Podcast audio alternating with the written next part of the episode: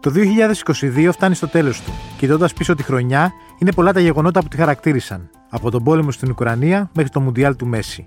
Γιατί όμως πιστεύουμε ότι είναι μια χρονιά που δεν ήρθε η κανονικότητα; Είμαι ο Σταύρος Διοσκουρίδης και ακούτε το Explainer, το podcast του News 24 Το ακούτε στο Spotify, στα Apple και Google Podcast. Σήμερα καλεσμένοι στο Explainer, το podcast του News 24 είναι δύο διευθυντές ο διευθυντής σύνταξη του News 24 ο Χρήστος Δεμέτη και ο διευθυντής διευθυντής του News 24 ο Μάνος Χωριανόπουλος, να συζητήσουμε λίγα έτσι, να μαζέψουμε τη χρονιά μέσα σε 10 λεπτά. Αν τα καταφέρουμε. Διευθυντική κουβέντα. Διευθυντική ναι. κουβέντα. Ναι. Θα, θα αναρωτιέται κανείς ποιος έχει μείνει στο site τώρα. Φύγαν όλοι. Φύγαν όλοι. Λοιπόν, Μάνο, αν σου λέγανε να κρατήσεις ένα γεγονός από τη χρονιά, ποιο θα ήταν. Δικό σου, δηλαδή ένα γεγονός που θεωρήσει ότι επηρέασε πιο πολύ την πραγματικότητά μας. Εντάξει, είναι προφανές ότι μιλάμε για τον ε, πόλεμο στην Ουκρανία. Είναι δύσκολο να ξεφύγεις από αυτό για πολλούς λόγους. Για οικονομικούς, για το πώς επηρεάζει τη ζωή μας, αλλά και για ιστορικούς, γιατί νομίζω ότι είναι μια ρήξη με ένα παρελθόν έτσι, της Ευρώπης και των ανθρώπων που έχουν γεννηθεί χωρίς ας πούμε την πιθανότητα του πολέμου στην περιοχή τους. Και αυτό είναι πολύ σημαντικό, ξέρεις, και για τις ηγεσίες, για τις αποφάσεις που παίρνουν, για το μέλλον, για το πώς κινούνται, για τους φόβους που έχουν. Επηρεάζει, πιστεύω, η, η ιστορική μνήμη του πολέμου επηρέασε πάρα πολύ τις πολιτικές που ακολουθήθηκαν μετά. τα χρόνια μετά την ε, τότε καταστροφή. Και εννοώ και οικονομικά και κοινωνικά και τα κινήματα. Τώρα όσο περνάει ο καιρός και φεύγει αυτή η μνήμη, βλέπεις ότι είναι αυτό το, εντάξει, το γνωστό κλισέ ότι μπορεί να επαναλάβουμε τα ίδια λάθη. Γιατί εντάξει, ρίχνουμε προφανώς είναι η ευθύνη του Πούτιν που ως δικτάτορας κάνει αυτό που κάνει, αλλά από πριν βλέπεις ότι όλες οι πολιτικές ήταν ε, προς τα εκεί. Η ενεργειακή εξάρτηση, η πίεση προς τη Ρωσία. Πιαστήκαμε απροετοίμαστοι εντελώς. Χρήστο; Κοίτα, και εγώ την Ουκρανία θα έλεγα ως ε, κύριο γεγονός, γιατί είναι πρακτικά το τέλος της επίπλασης ασφάλειας που αισθανόμασταν ότι και μπορεί να υπάρξει στην Ευρώπη. Ότι ρε παιδί μου, στη δικιά μας γειτονιά δεν θα γίνει ποτέ κάτι τόσο μεγάλο. Αλλά από την άλλη, σίγουρα εξίσου, όχι εξίσου σημαντικό σε επίπεδο ε, ανθρωπιστικής διάστασης, αλλά ειδησιογραφικά για μένα είναι και το ζήτημα των υποκλοπών. Ναι. Ε, το οποίο ήρθε αρχές Αυγούστου για να μας θυμίσει ότι επίσης τίποτα δεν είναι δεδομένο. Να μας θυμίσει ότι κυρίως εγώ αυτό που με απασχολεί περισσότερο στο συγκεκριμένο ζήτημα είναι η δημοσιογραφική διάσταση της όλης ε, κατάστασης πέραν από το πολιτικό σκέλος που είναι πολύ σημαντικό, ήρθε να μας θυμίσει όλο αυτό ότι παιδιά δεν πάει καθόλου καλά το πράγμα με τη δημοσιογραφία και πόσο μάλλον όταν ξέρεις ότι είσαι υποπαρακολούθηση, ότι υπάρχουν υποκλοπές σε σημαντικά κομμάτια ερευνών που αφορούν ε, πράγματα που έχουν να κάνουν με την κοινή γνώμη και με τις σχέσεις εξουσίας. Και όλο αυτό δημιουργεί ένα γιατί, πολύ εύθραστο πεδίο. Γιατί όμως αφορά αυτό τη δημοσιογραφία και δεν αφορά τον τρόπο άσκησης εξουσίας; Δηλαδή, στην ουσία η δημοσιογραφία γιατί η δημοσιογραφία υποτίθεται ότι πρέπει να ελέγχει την εξουσία. Αν ναι. αυτό γίνεται ελεγχόμενο, καταλαβαίνεις ότι όποιος έλεγχος υπάρχει είναι εντελώς τρίπιος και εντελώς κατευθυνόμενος, ας πούμε. Αξίζουμε το αυτή... επιβεβαιώνεις δηλαδή αυτό στο κεφάλι σου, δεν είναι ότι δεν το ήξερες από πριν. Αυτή την 108η θέση όσον αφορά την ελευθερία του τύπου στην Ελλάδα, σύμφωνα με αυτή τη μέτρηση που έχει γίνει, την αξίζουμε, πιστεύεις, Μάνο; Ε, την αξίζουμε. την αξίζουμε γιατί θα σου πω, εντάξει, πιάνοντας τη συζήτηση από αυτό που λέει ο Χρήστος, ότι ήμασταν έτοιμοι ουσιαστικά για ένα κουκούλωμα ενός τεράστιου σκανδάλου. Δηλαδή, εδώ και αρκετά χρόνια πάντα αναρωτιόμουν βλέποντας την επικαιρότητα κάτι που συμβαίνει. Αυτό θα καλυφθεί σωστά ή δεν θα καλυφθεί; Πού σταματάει το θέμα του, ξέρω εγώ, τα κουκουλώνω γιατί είμαι υπέρ κάποιου; Πού αρχίζει μια, ας πούμε, επίφαση αντικειμενικότητας; Ότι μέχρι εκεί είναι το ωραίο. Εντάξει, έχω την, την άποψη ή τη θέση, αλλά αυτό θα το καλύψω. Λοιπόν, αυτό τελείωσε νομίζω εκεί κάπου πιο πολύ ήταν στα μπάνια. Ναι. Όταν έσκασε το θέμα των υποκλοπών. Και 26 θυμίσω... Ιουλίου πήγε ο Ανδρουλάκης στον Άριο ναι. Πάγο. Όμως, καλό είναι εδώ να πούμε ότι υπήρχαν και συνάδελφοι που το κυνηγούσαν πολλούς μήνες πριν, έτσι. Και είχε μείνει όλο το πράγμα στην αφάνεια. Αλλά φτάνει και σε ένα σημείο που αρχίζει πλέον και γίνεται αμυγός πολιτικό. Και εκεί θεωρούσα αφελώς ότι θα καλυφθεί από όλους. Και διαπιστώνω τότε εκείνο το περίφημο Σαββατοκύριακο που έχει γίνει την προηγούμενη εβδομάδα η καταγγελία Ανδρουλάκη, οι παρετήσεις κτλ. Ότι εκείνο το Σαββατοκύριακο με μερικές εξαιρέσεις η δισογραφία έλεγε για τον καιρό, για κάποιο μοντέλο, για ένα έγκλημα κτλ. Τα μπάνια του λαού. Τα μπάνια. Και πουθενά αυτό που είναι ένα, το είπε και ο Χρήστος, είναι ένα εγχώριο για μας ένα τεράστιο ζήτημα δημοκρατίας και εκεί εντάσσεται και το θέμα της τάσης του τύπου, στο θέμα της δημοκρατίας και ουσιαστικά είναι πάλι η συζήτηση που κάνουμε για πράγματα που ξεχνάμε. Ναι. Κατάλαβες, δηλαδή για πράγματα που συνηθίζουμε, για το ότι η δημοκρατία και η ελευθερία και η ειρήνη είναι διαρκής μάχη. Το κακό είναι ότι είναι μια βαρετή μάχη. Ξέρεις, δεν παράγει ήρωες αυτό. Αλλά όσο το αφήνεις, πέφτει και πέφτει και φτάνει σε ένα σημείο να λένε. Γιατί ήταν και αυτό το επικίνδυνο που είδα. Εντάξει. Όλοι τα Παρακολουθήσει. Ότι μας παρακολουθούν όλους, Α δεν μας γίνεται παρακολουθούν, δεν με νοιάζει. Μα είσαι σοβαρός. Είναι δυνατόν να λέμε ότι τη χρονιά, τη χρονιά αυτή ήταν η χρονιά που είπαμε στην Ελλάδα ότι εντάξει, μπορεί να μας παρακολουθούν όλους, μπορούν να χρησιμοποιούν τις πληροφορίες για πολιτικούς και επιχειρηματικούς σκοπούς. Σε τι χώρα ζούμε δηλαδή και σε πόσα χρόνια πίσω γυρίσαμε με αυτό. Πάντως, Χρήστο, υπήρχε πάντα όμως και η ζυγαριά ότι. Εντάξει, μωρέ, λένε τον κόσμο δεν τον απασχολούν οι υποκλοπές. Γιατί δεν τον επηρεάζουν στην πραγματικότητα, στην καθημερινότητά του. Μήπως ότι υπήρχε το άλλο κομμάτι της ακρίβειας που ήταν πολύ βασικό Mm. και στη χρονιά. Δηλαδή, περάσαμε όλο τον χρόνο να μετράμε. Τη βενζίνη. Μετράμε βενζίνη. Λογαριασμούς. Λογαριασμούς, Λογαριασμούς και ρεύμα, ναι. ρεύμα, το μετρά... Ρήτρες. σου- σούπερ μάρκετ, ρήτρες. Δηλαδή, περίπου τρελαθήκαμε με αυτήν την ιστορία που υπάρχει. Μπορεί να ασχολείται κάποιος και με τα δύο όμως. Ναι, προφανώς και μπορεί να ασχολείται. Η αλήθεια, κοίταξε τώρα, επειδή η χρονιά αυτή είναι, ρε παιδί μου, μια μεταβατική χρονιά που εντάξει, θέλαμε να πούμε ότι είναι κανονικότητα, δεν είναι κανονικότητα, είναι μια μεσοβέζικη κανονικότητα, είναι λίγο απ' όλα, εν πάση περιπτώσει, και δεν είναι και τίποτα. Αυτό που ισχύει είναι ότι okay, ο κόσμος ασχολήθηκε με τις υποκλοπές, ασχολήθηκε με την ακριβία, ασχολήθηκε με το θέμα της Πισπιρίγκου. Πολύ μεγάλο και αυτό. Ναι. Τώρα με το θέμα της Μεγάλο, Καηλή. βέβαια. Εξίσου μεγάλο.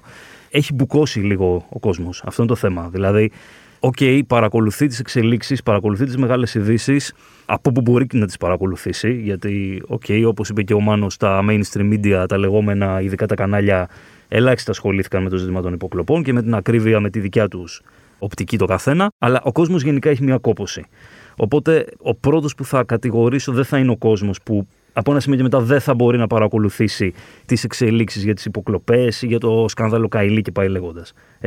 Είναι ευθύνη του δημοσιογράφου να το κρατάει ψηλά στην ατζέντα, ακόμα και όταν αυτό το θέμα δεν θα πουλάει, γιατί κάποια στιγμή πραγματικά θα έρθουν και μεγάλες ειδήσεις που αφορούν ένα σκάνδαλο, κάτι το οποίο έχει ουρά, έχει εξέλιξη στο μέλλον. Πάντως είναι και λίγο έτσι λαθροχειρία να βάζεις σε μια μέτρηση Ναι. τις υποκλοπές με το αν κάποιος θα μπορεί να ταΐσει το παιδί του. Δηλαδή, Ήταν ένα προφανώς- βασικό αφήγημα της κυβέρνησης όμως αυτό. Ναι, Έλα, αλλά μωρέ, ποιο ενδιαφέρεται η, με η τις αλήθεια υποκλοπές. είναι ναι, ναι. όμως, επειδή πολλές φορές λέμε και για τις έρευνες, ας πούμε, τους κατηγορούμε, οι δημοσκόποι έχουν μετρήσει και σωστά αυτό. Δηλαδή, ναι, μεν, το λένε και οι ίδιοι, αν το βάλεις με την ενέργεια, την ακρίβεια, την ανεργία, προφανώς θα είναι κάτω-κάτω. Μμ. Αν το βάλεις μόνο το όμως, το αν σε επηρεάζει, αν είναι θέμα δημοκρατίας, αν έχει ευθύνη η κυβέρνηση, τα νούμερα λένε διαφορετικά πράγματα. Οπότε, ναι, προφανώς η ακρίβεια, η ενέργεια, η ανεργία κτλ. πάντα θα είναι, είναι λογικό. Δηλαδή, δεν μπορούμε να περιμένουμε να έχουμε έναν ελιτισμό και να λέμε πεινάς, αλλά δες πρώτα τις υποκλοπές. Εντάξει. Εντάξει, προφανώς. αυτό που λες είναι σαν το ερώτημα για τον καταλληλότερο πρωθυπουργό που μεταφράζεται σαν πρόθεση ψήφου, ξέρω εγώ, σε κάποιες, Ναι, εντάξει. στο πώς παρουσιάζονται κάποιες δημοσκοπήσεις. Πάντως και για την Πισπυρίγκου, επειδή το αναφέρατε, Ναι. γιατί και εγώ ως γεγονός χρονιάς ανέφερα προφανώς την Ουκρανία. αλλά έχουμε και άλλα πολύ μεγάλα πράγματα. Στα εγχώρια, νομίζω μετά τις υποκλοπές, είναι μια υπόθεση που σόκαρε, που Ναι. δεν έχει καταλήξει και είναι ακόμα στο δικαστήριο και έχει πολύ δρόμο μπροστά, αλλά νομίζω ότι ασχέτως κατάληξης σόκαρε το όλο πράγμα και όλη, η όλη μας συμπεριφορά, αν θυμάστε, από το να πηγαίνουν έξω από το σπίτι να φωνάζουν, ας πούμε, κάψτε την κτλ. Μέχρι η αδιαφορία που μπορεί να δείχνει κάποιος σε πράγματα που συμβαίνουν στη γειτονιά σου.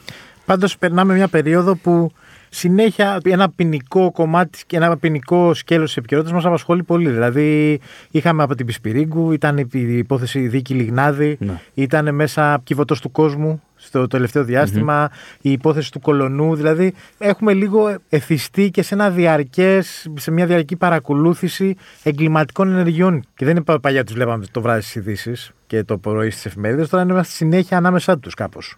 Ναι, ίσως να παίρνουν και περισσότερη προβολή, δεν ξέρω. Ίσως το μόνο δεδομένο, το μόνο σίγουρο που τουλάχιστον εγώ μπορώ να ερμηνεύσω στο δικό μου το κεφάλι, αν μπορούμε να μιλάμε για κάποια σιγουριά, είναι ότι από το Μητού και μετά, Ναι. από πέρυσι δηλαδή και μετά, ε, έχουν ε, φτιάξει κάπως οι συνθήκες στο πλαίσιο για να μπορούν ε, οι άνθρωποι να μιλάνε Ναι, για παίρνουν όσα έχουν περάσει. κανάλια. Οπότε και γι' αυτό βγαίνουν και περισσότερες υποθέσεις Και προς εγώ τα είμαι έξω. αρκετά αυτής της λογικής. Λένε όλοι ότι πω, πω, σοκ, Όλα, φε- όλα γίνονται τώρα. τι ναι. γίνεται η εποχή μας κτλ. Αν ψάξουμε λίγο πίσω, αν ρωτήσουμε παλαιότερους, θα διαπιστώσουμε στις αφηγήσεις τους πράγματα που θεωρούνταν κανονικότητα, όπως Μμ. για παράδειγμα μια πολύ φτωχή οικογένεια να στέλνει ένα μικρό κορίτσι σε ένα σπίτι στην Αθήνα να κάνει την υπηρέτρια στα 13 και στα 12, φοβερά κακοποιητικές συμπεριφορές που δεν μπορούσαν να φτάσουν πουθενά. Δεν θα, θα τις μάθαινε όλη η Ελλάδα, εκτός αν γινόταν κάτι, ένα φοβερό έγκλημα. Ε, Και να κάνει παιδί στα 15, ας πούμε. Ήταν, ε, Πολλά πράγματα τέτοια. normal. Προφανώς αυτά γίνονται συνέχεια και είναι αυτό που λέμε και με την ε, εγκληματικότητα. Ξέρετε, αν δείτε τα νούμερα, είναι σχεδόν πάντα τα ίδια. Ναι. Όλες οι Μμ. κυβερνήσεις λένε ότι όπα αυξήθηκε τώρα, αν είναι αντιπολίτευση λένε τι γίνεται εδώ, χαμός κτλ. Ή αν τα κανάλια ή και εμείς δείξουμε κάθε μέρα πέντε θέματα εγκληματικότητας, θα νομίζει ο κόσμος ότι σφαζόμαστε παντού. ναι. Γίνονται πράγματα. Προφανώς έχουμε δει και εκτελέσεις και είδαμε και την τελευταία τώρα στη λήξη της χρονιάς στη Νέα Σμύρνη που ήταν τρομακτικό γιατί έγινε μέσα στον κόσμο αυτό. Αλλά νομίζω ότι πλέον υπάρχει μεγαλύτερη πρόσβαση και από τα κανάλια και δεύτερον αυτό που είπες είναι πολύ σημαντικό και πρέπει να διατηρηθεί να μπορούν τα θύματα να έχουν δημοσιότητα και πρόσβαση για να, έτσι, να, να βοηθηθούν. Πάντως νομίζω ότι αν κάτσουμε να συγκρίνουμε την δισογραφία του 19 με τη δισογραφία του 22, θα δούμε το εξής: ότι μπορεί να βρούμε και στο 19 200 ειδήσεις εξωφρενικές. Μας βγάλανε από τα ρούχα μας, που τρελαθήκαμε, που οτιδήποτε. Αλλά νομίζω ότι αυτό που συμβαίνει είναι το εξής: ότι με την πανδημία είναι. Όταν δύο χρόνια συζητάγαμε μόνο για ένα πράγμα, τώρα μας φαίνεται πάλι ότι όλα είναι εξωφρενικά, επειδή δύο Ναι, χρόνια συζητάγαμε ναι. μόνο για τον κορονοϊό. Ναι, δεν έχεις άδικο. σε αυτό. Δηλαδή δεν δεν, είναι- έχει- δεν έχεις άδικο. Είναι και- κάτι, κάτι ανάλογο έγινε και με το πώς πήγε φέτος ο κόσμος συναυλίες, Ναι. θέατρο, κινηματογράφο, που έγινε της τρελής, ας πούμε, το πρώτο διάστημα, γιατί όλοι είχαν την ανάγκη αυτή. Δηλαδή, από τη μια είναι η έκπληξη που λες, ξαφνικά λες και ανακαλύπτουμε πάλι τον κόσμο εκεί έξω, μαζί με το άγχος που έχει ο κόσμος εκεί έξω, μετά από δύο χρόνια εγκλισμού. Και παράλληλα ότι θέλουμε να τα κάνουμε όλα ταυτόχρονα, ας πούμε, ό,τι περισσότερο μπορούμε να κάνουμε. Πάντως είναι πολύ φυσιολογικό. Δηλαδή, μιλάμε τώρα για δύο χρόνια που πηγαίνοντας πίσω, δεν μπορείς να τα δεις με καμία λογική και σκεφτείτε ότι στέλναμε μήνυμα για να βγούμε Ναι. έξω. Και όχι μόνο ότι στέλναμε μήνυμα. Α, στο αυτό ήταν ένα θέμα ασφαλείας κτλ. Θα κρυθεί. Αν δεν έστελνες, θυμάστε ότι ένιωθες ένα άγχος που βγήκες Ναι, από το Ναι, σπίτι σου; ναι, Ναι, το, ναι. το ζούμε στην παρανομία, Όχι, πήγα, στα στενά. όχι, πήγα για τα Ναι, σκουπίδια και δεν έστειλα. Ναι, μήνυμα. ναι. Δεν έστειλα ή αυτά που κάνανε και από φόβο, λογικό, να σκουπίζουν τις συσκευασίες για να τις βάλουν σπίτι. Δηλαδή, σκέψτε τα τώρα λίγο. Ναι. Που και τώρα δεν είμαστε σε απόλυτη κανονικότητα υγειονομικά. Φοράμε και τρεις Το οποίο μάσκας. φοράμε Ε, πρέπει. και ξέρω δεν μας κόσμο- βλέπετε, φοράμε και τρεις μάσκας. Ξέρω κόσμο που ακόμα σκουπίζει τα προϊόντα. ναι, αλλά τα σκεφτείτε βάζεις το, σπίτι. σκεφτείτε το λίγο δηλαδή. Δεν είναι λίγο αυτό που περάσαμε και δεν ε, νομίζω ότι έχουμε ακόμα καταλάβει, τουλάχιστον στο ψυχο- στον ψυχολογικό Ναι. τομέα, το αποτέλεσμα αυτού του πράγματος, αυτής της διετίας. Και πέντε μήνες και το 2022 είχαμε ακόμα περιορισμούς. Δηλαδή μέχρι την 1η Μαου Ναι, στην μέχρι το ουσία Μάιο. Μμ. είχαμε περιορισμούς. Ακόμα υπήρχε το πιστοποιητικό εμβολιασμό, υπήρχαν Ναι, όλα ναι. αυτά. Δηλαδή περάσαμε η, μισή αλήθεια, χρονιά. η στη- αλήθεια είναι βέβαια ότι από το 22 και μετά και ακόμα δυστυχώς τώρα επικρατεί μια ιστορία ότι εντάξει, Είναι δεν πίσω. προσέχουμε τίποτα. Ναι. δεν κάνουμε, πάρε. Κουραστήκαμε, είναι πολύ κατανοητό. Αν και φαίνεται τώρα ότι λίγος στι γιορτές, ξέρεις, το πράγμα πάλι υγειονομικά πιέζει. Δηλαδή αυτή η κανονικότητα που περιμέναμε σε όλα τα πράγματα.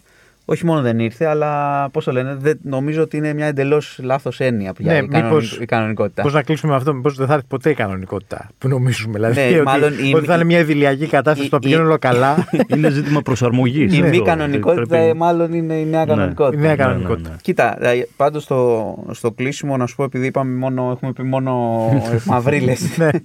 νομίζω ότι εντάξει, μπορεί να φανεί απλοϊκό, αλλά όλο αυτό το ρεύμα των νέων σε κάποιες συναυλίες, σε κάποιες δραστηριότητες που κάνουν και που το λέω δυστυχώς γιατί είμαστε κι εμείς τρεις στην ίδια ηλικία, μπορεί να είναι πολύ κάτω από τα ραντάρ μας.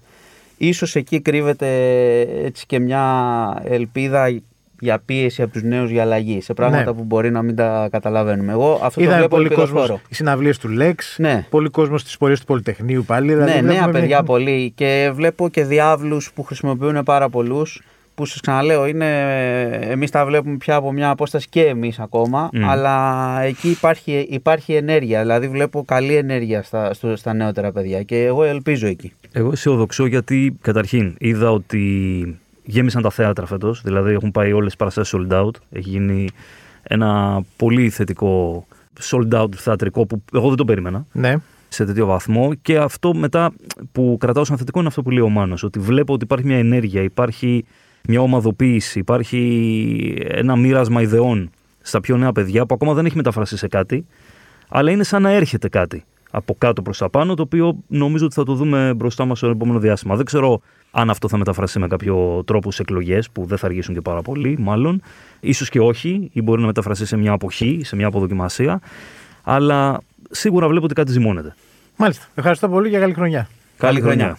Ακούσατε τον Χρήστο Δεμέτη, διευθυντή σύνταξης του News 24 και τον Μάνο Χωριανόπουλο, διευθυντή του News 24 Είδα το Explainer, το podcast του News 24 Το ακούτε στο Spotify, στα Apple και Google Podcast.